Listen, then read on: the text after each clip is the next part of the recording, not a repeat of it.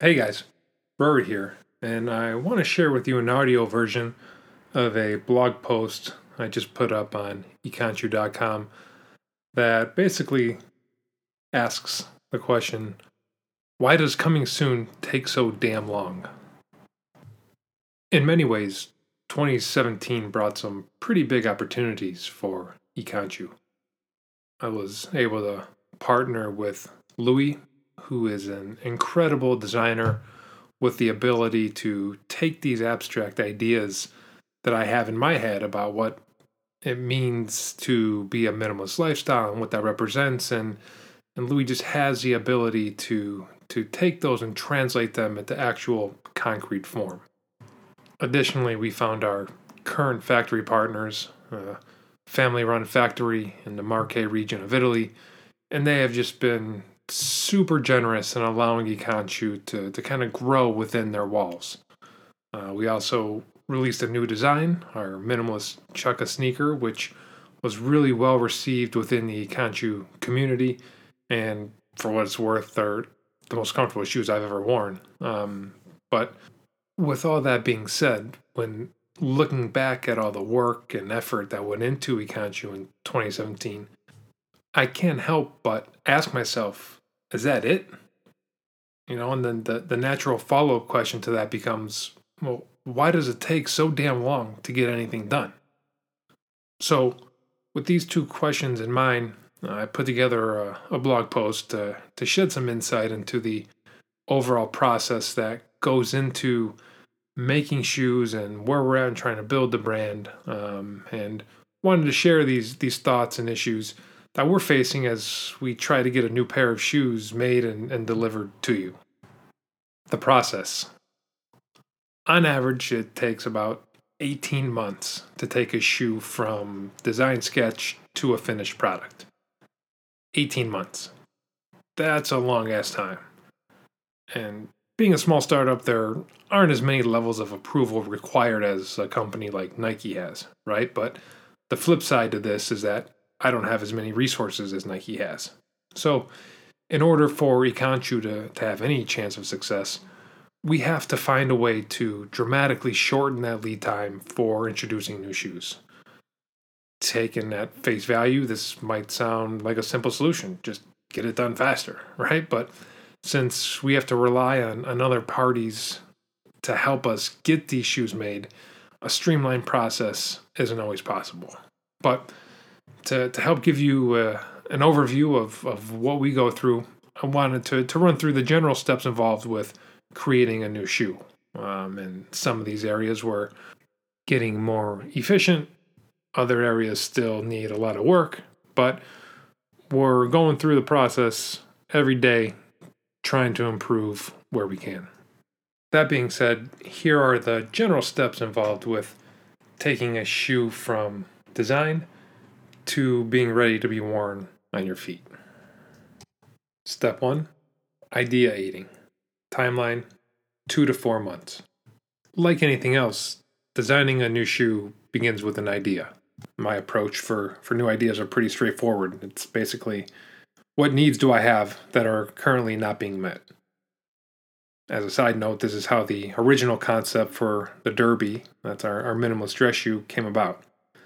I was in an NFL training camp, I hurt my back, and then got to spend the next 14 months rehabbing. This rehab was centered around barefoot training, which helped with my overall alignment, body control, and core strength. Um, after kind of hanging up the cleats and, and having to trade them in for a pair of dress shoes that comes with the nine to five office life, I immediately felt the negative effects that come with the traditional dress shoe design. My knees, my back, my ankles all started to hurt pretty much immediately upon putting those on. So I had to uh, had to look for a better solution, and after coming up empty, that is basically what led to the pursuit of this this new approach to dress shoe design with our no heel, no arch support, wider toe box, light, flexible materials, etc., etc., and the introduction of our our minimalist dress shoe. But back to the ideas. Once uh, I have an idea in mind, the, that idea gets kicked up the ladder to Louis. As I said earlier, Louis is just an incredibly talented designer Uh, his background, he's he spent a a decade uh, kind of in corporate shoe design before deciding to to hang that up and start out on his own. He still continues to work with some of the top footwear and lifestyle brands around the world. Uh, he's an incredible consultant, and he's just able to breathe life into new designs with his innovation and creativity. Um, what makes Louis such a good fit for me and Ikanchu is that he himself really lives the philosophy behind Ikanchu. And what I mean by that is a consistent effort to try and eliminate as much of the BS as possible so we can focus on those things that really matter to us in life. And how this relates to shoe design is that he's able to to take these abstract values we believe in and, and make them come alive in actual designs. The initial step for Louis is always research. You know, take a look at the big picture, see what kind of trends there are both from a lifestyle standpoint and then begin to dig down into specific details that he's found interesting across footwear designs and brands and, and things like that. Once he's comfortable with the amount of research he's done, it's time to start sketching. Uh, and putting pen to paper, Louis creates 30, 40, 50 different design concepts, all sketched out by hand. Each of these initial concepts differ, some in big ways, some in little ways, but this process will go on until Louis exhausted most of the creative possibilities kind of for the specific project. Uh, once once we reach this point, we we take some time to let the dust settle, take a step back, and then really see see what's there. Um, once the ideas have had some time to sink in, Louis goes into review mode, making notes on which one stands out, um, in some cases, it can be one specific element within a sketch. In other situations, it's the entire sketch. And then once he's done this, another round of sketching goes down. Um, with the concept being continuously refined, Louis starts to, to now combine different elements to uncover new design possibilities. At, at the end of it, we really tried to distill all of these sketches down to three to five standalone concepts. And then with these distilled designs in hand, we meet up, sit down, and, and begin to talk through each one. At, at this point, Louis kind of shares what his inspiration was and how or why he came up with specific elements and how he thought they fit into the to the overall design. Um, but eventually, we settle on the designs that we're going to pursue and, and take the next steps on. So once we've distilled the design into a single starting point, it's time to set out on the path for bringing it to life. Taking a 2D sketch where everything fits together nice and neat and is super clean, and trying to realize into a functional 3D shoe from scratch can be a pretty good challenge. Um, for this reason, you really have to have a factory partner that not only believes in you, but is also willing to set aside the time and resources necessary to get the design right finding this type of factory partner has taken us close to five years. It's just no factory wants to be a sample house. Making samples requires setting aside skills and materials and time to a project that might not even get off the ground. And that that's a huge risk for factories, right? It's a huge time suck and it doesn't always it's not guaranteed to pay off. To help offset some of this risk, uh, factories will charge a, a sample fee to realize a prototype. This can be anywhere from 500 to $2,500, um, plus the material costs required to, to actually make the, make the shoe. Um, in some cases, factories also require uh, a high minimum order quantity, or MOQ. Uh, we'll talk about this more later, but basically, the factory wants you to commit to doing a, a sizable production run consisting of a, a specific number of pairs per color per style before they agree to get started, right? They they don't want to make your prototype and then have you take that prototype and take it over to another factory for production. So they try to lock you in from the start with a, uh, production order. Um, so, but once you found a factory who, who understands what you're trying to do and is willing to work with you, it's it's time to get to work. Unfortunately, prototyping is not an overnight process it can take uh, it can take a while for a number of reasons. But three of the big ones are first and foremost, you're not the factory's only customers. You have to understand that the factory is working with a number of other clients, and if another client is in production, i.e., actively bringing in money for the factory, they they tend to be the priority. Uh, because smaller artisan factories have limited manpower, they they really have to be judicious when allocating time for team members to step away and focus on prototypes. Finding time to immediately fit into the schedule, it just it doesn't happen. Reason number two is that factories are not one-stop shops. Smaller factories tend to be specialists, and different styles of shoes requires different skill sets.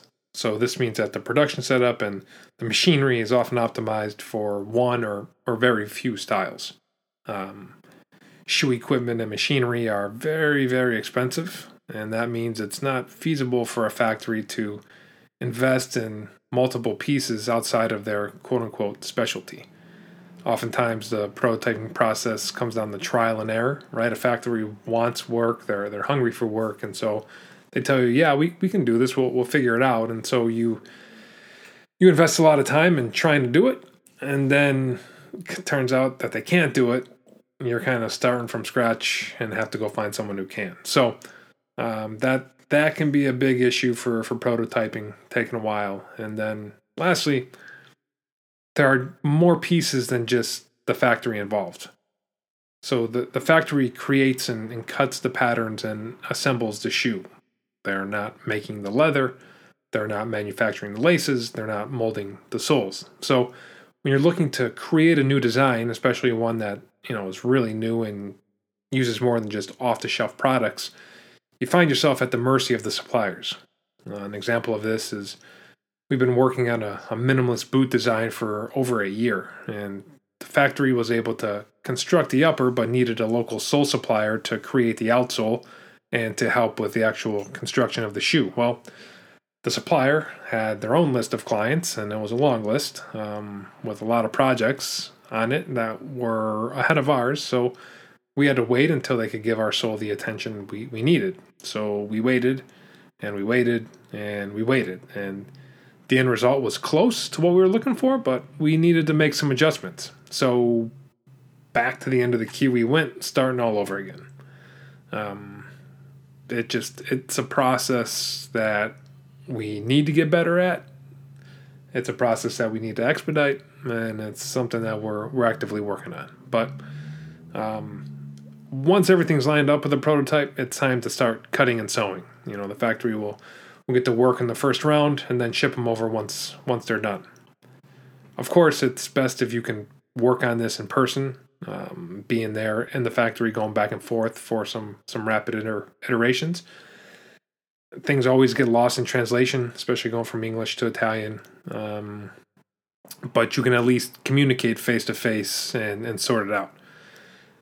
Trips to Italy are are great in theory, um, but they they add up, right? They're expensive between the air and the car and the hotels and the food. It's uh, it's a pretty big expense, and those expenses look even bigger when your wife isn't able to go and you have to come home and hear about how you got to spend a week in Italy when really you're you're living in a factory, right? So not as exciting as it might seem, but that's kind of a, a look at the prototyping process. Step 3, sourcing the materials, timeline 1 to 3 months. Shoes might be one of the most difficult products to manufacture thanks in large part to the sourcing the materials that's required. Outside of the factory's lead time for, for getting you onto the production line, you also have to line up the orders with all of the suppliers. This means that the logistics involved can quickly become mind boggling. As, as an example, we did a round of production in China a couple years back. Now, our, our leather came from Italy, our soles came from France, everything was shipped to China, where it was then manufactured, boxed up, and then shipped to the US as far as a supply chain goes, that's that's a nightmare. Um, today, our factory is located in the Marche region of Italy. We've tried to consolidate our sourcing as much as we can so that all of our materials are actually coming from within that same region. And by and large, we're able to do so, but we still bring in some outside elements. Um, one such element is is our soles, which are handmade in France and just they're incredibly incredibly comfortable. They're they're awesome, but they take a long time to make. It's uh, it's done by a traditional process, all by hand. That means it takes almost 30 days to create a single pair of soles. Um, I get it.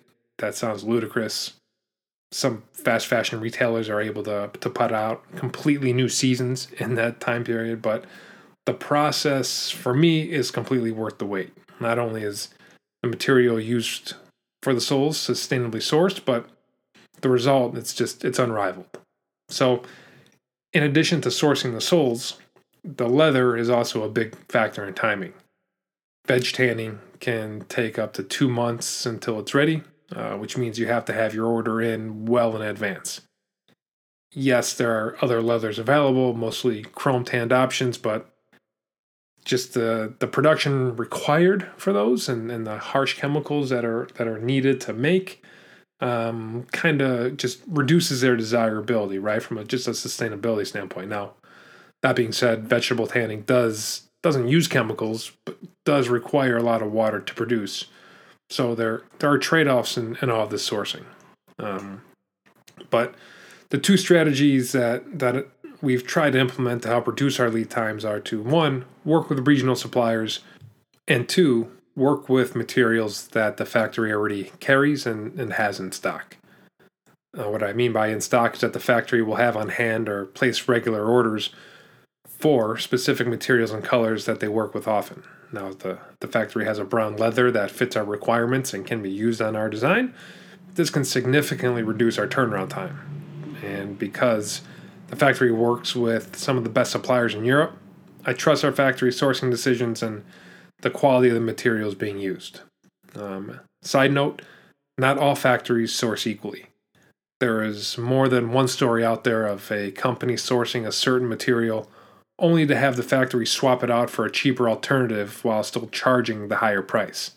This is why it's important to have a good factory partner and just to, to be around during the production process. Step 4 Manufacturing. Time frame 1 to 2 months. As I talked about a little bit earlier, one of the biggest factors in deciding whether or not a factory is a good fit is understanding what their minimum order quantities are, or their MOQs. Bigger factories offer more capabilities as well as faster turnaround times, usually, but they also carry with them higher minimums. The corollary is that smaller factories have fewer machines and a smaller team, which means that production will take a little longer and tends to be more specialized. Um, but back to the MOQs. Taking the, the best case scenario of a 200 pair minimum order quantity, which means that you'll need to order at least 200 pairs per color. And doing a run of both black and brown shoes means that you're placing an order for 400 pairs.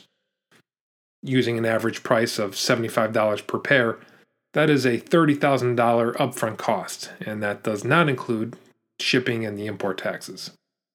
And then, in addition to the manufacturing costs, you also have expenses for purchasing things like lasts. Lasts are the, the backbone for both the, the design and the pattern as as well as the manufacturing process. They're, everything in shoes starts with the last. Um, but in addition to them, you also have dies and molds that are needed. Cutting dies are used for cutting the patterns from the leather that are eventually sewn together.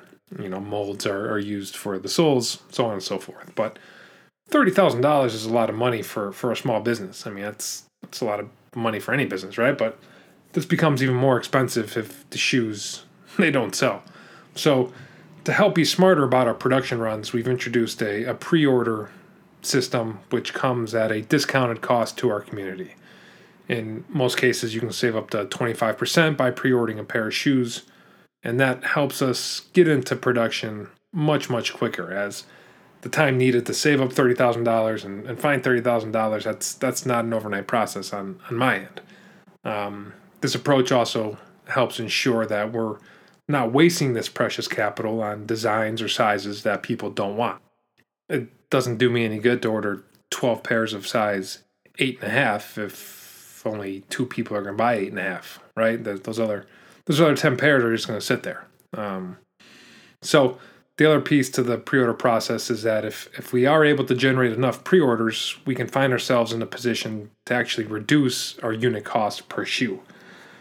The more volume gives you a little bit more negotiating power and, and helps bring down the, the costs for the factory. And so, as we did with our Chukka Sneaker last spring, the spike in orders allowed us to negotiate a cheaper cost with the factory and then in return to actually pass that savings on to you. At this point, every dollar that comes in goes right back into the company.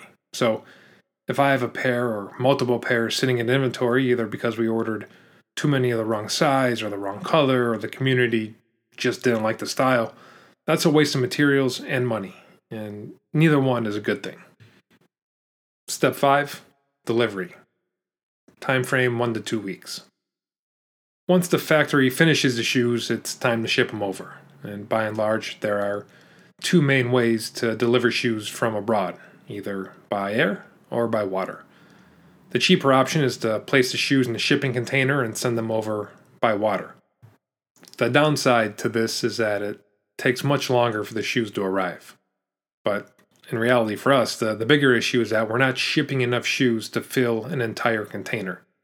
So that means our boxes of shoes will be put into a container with other items being shipped to the US. And they're not going to ship a half full shipping container. So they jam it in there, and that could be absolutely anything coming into that container with you. And you, you don't have a say as to what else is shipped alongside the shoes. So for this reason, our, our shoes are shipped over by air. This expedites the process, but as I said, it's, it's a lot more expensive. It costs on average maybe $10 a pair to ship from Italy to the US. And then upon arrival, the shoes have to go through customs. Typically, a, a pretty quick process of a couple days, but there are instances where that could take a week or longer. Um, once the, the shoes clear customs, they end up shipping to our, our partner's warehouse where the orders are then fulfilled and shipped out to your doorstep. So, with all of the above in mind, here is where I'm focusing my efforts for, for 2018. In the coming months, we will be releasing a new casual minimalist shoe. Uh, I have a production run scheduled for later this month, uh, early February. We have hopefully just one more round of sampling that's being done now before sending off on the design. Uh, once these samples come in, which should be next week, uh, last week in January, we should be ready to proceed. Uh, of course, share more info on these as we get closer, but the basic overview is that it's a, a casual shoe, perfect for spring and the summer. Um, once again, we'll be using those Reltec soles. Uh, it's not hyperbole to say they're the most comfortable soles in the world, so I'm anxious to, to really get these out there. In addition to the casual shoe, we're also working on a new derby. Um, because it's easier to have all of your manu- manufacturing being done in, in one area, I'm working on getting our production, our derby production, over to Italy. Um, there are some tweaks to the design, with the main one being the consideration of a resolable outsole. The, the construction for this type of design is, is more intense and more involved, um, and the initial out of the box wear doesn't have that same broken in flexibility that, that our previous shoes have, but I think it's an important design factor to implement.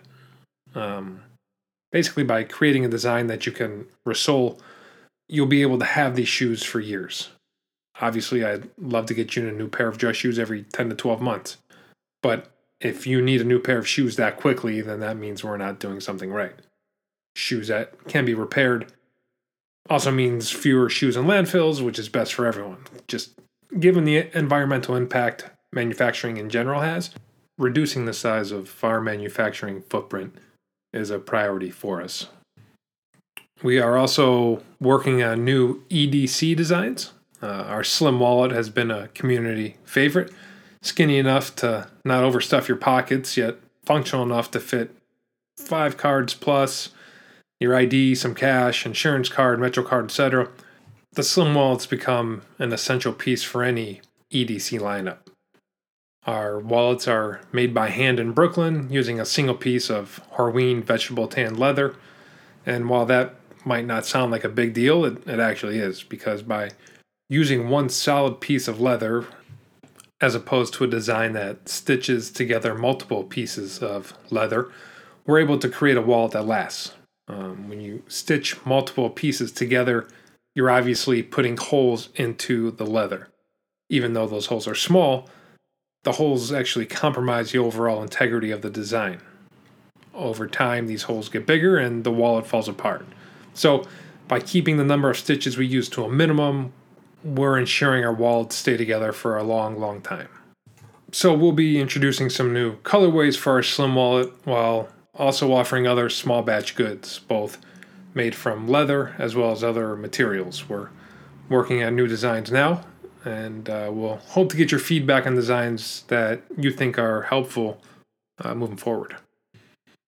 In addition to creating new designs in house, we're also working to collaborate with other brands whom we feel share our approach and philosophy.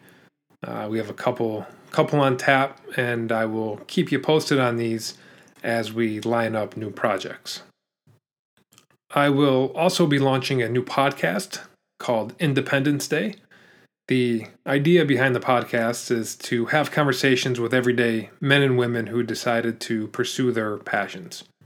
These independents did not come from money, they didn't have anything handed to them, they just had an idea that was worthwhile for them to pursue.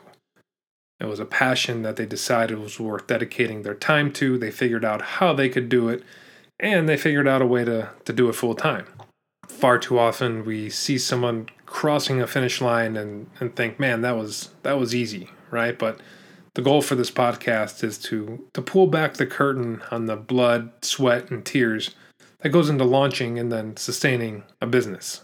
Uh, it's my hope that this podcast will also give you a behind the scenes look at Ikanchu, providing a better understanding of what I'm working on and, and why. So this audio recording of a blog post is is also that as well, right? Kind of trying to give you give you some understanding behind what's involved, why we're doing what we're doing, what the next steps are, are all very important things in, in deciding to support a brand. And for those of you who have followed along with us from the start, you know our path has had plenty of ups and downs and while figuring out continues to be a work in progress for, for all of us, no matter what we do, I'm forever grateful for all of your support.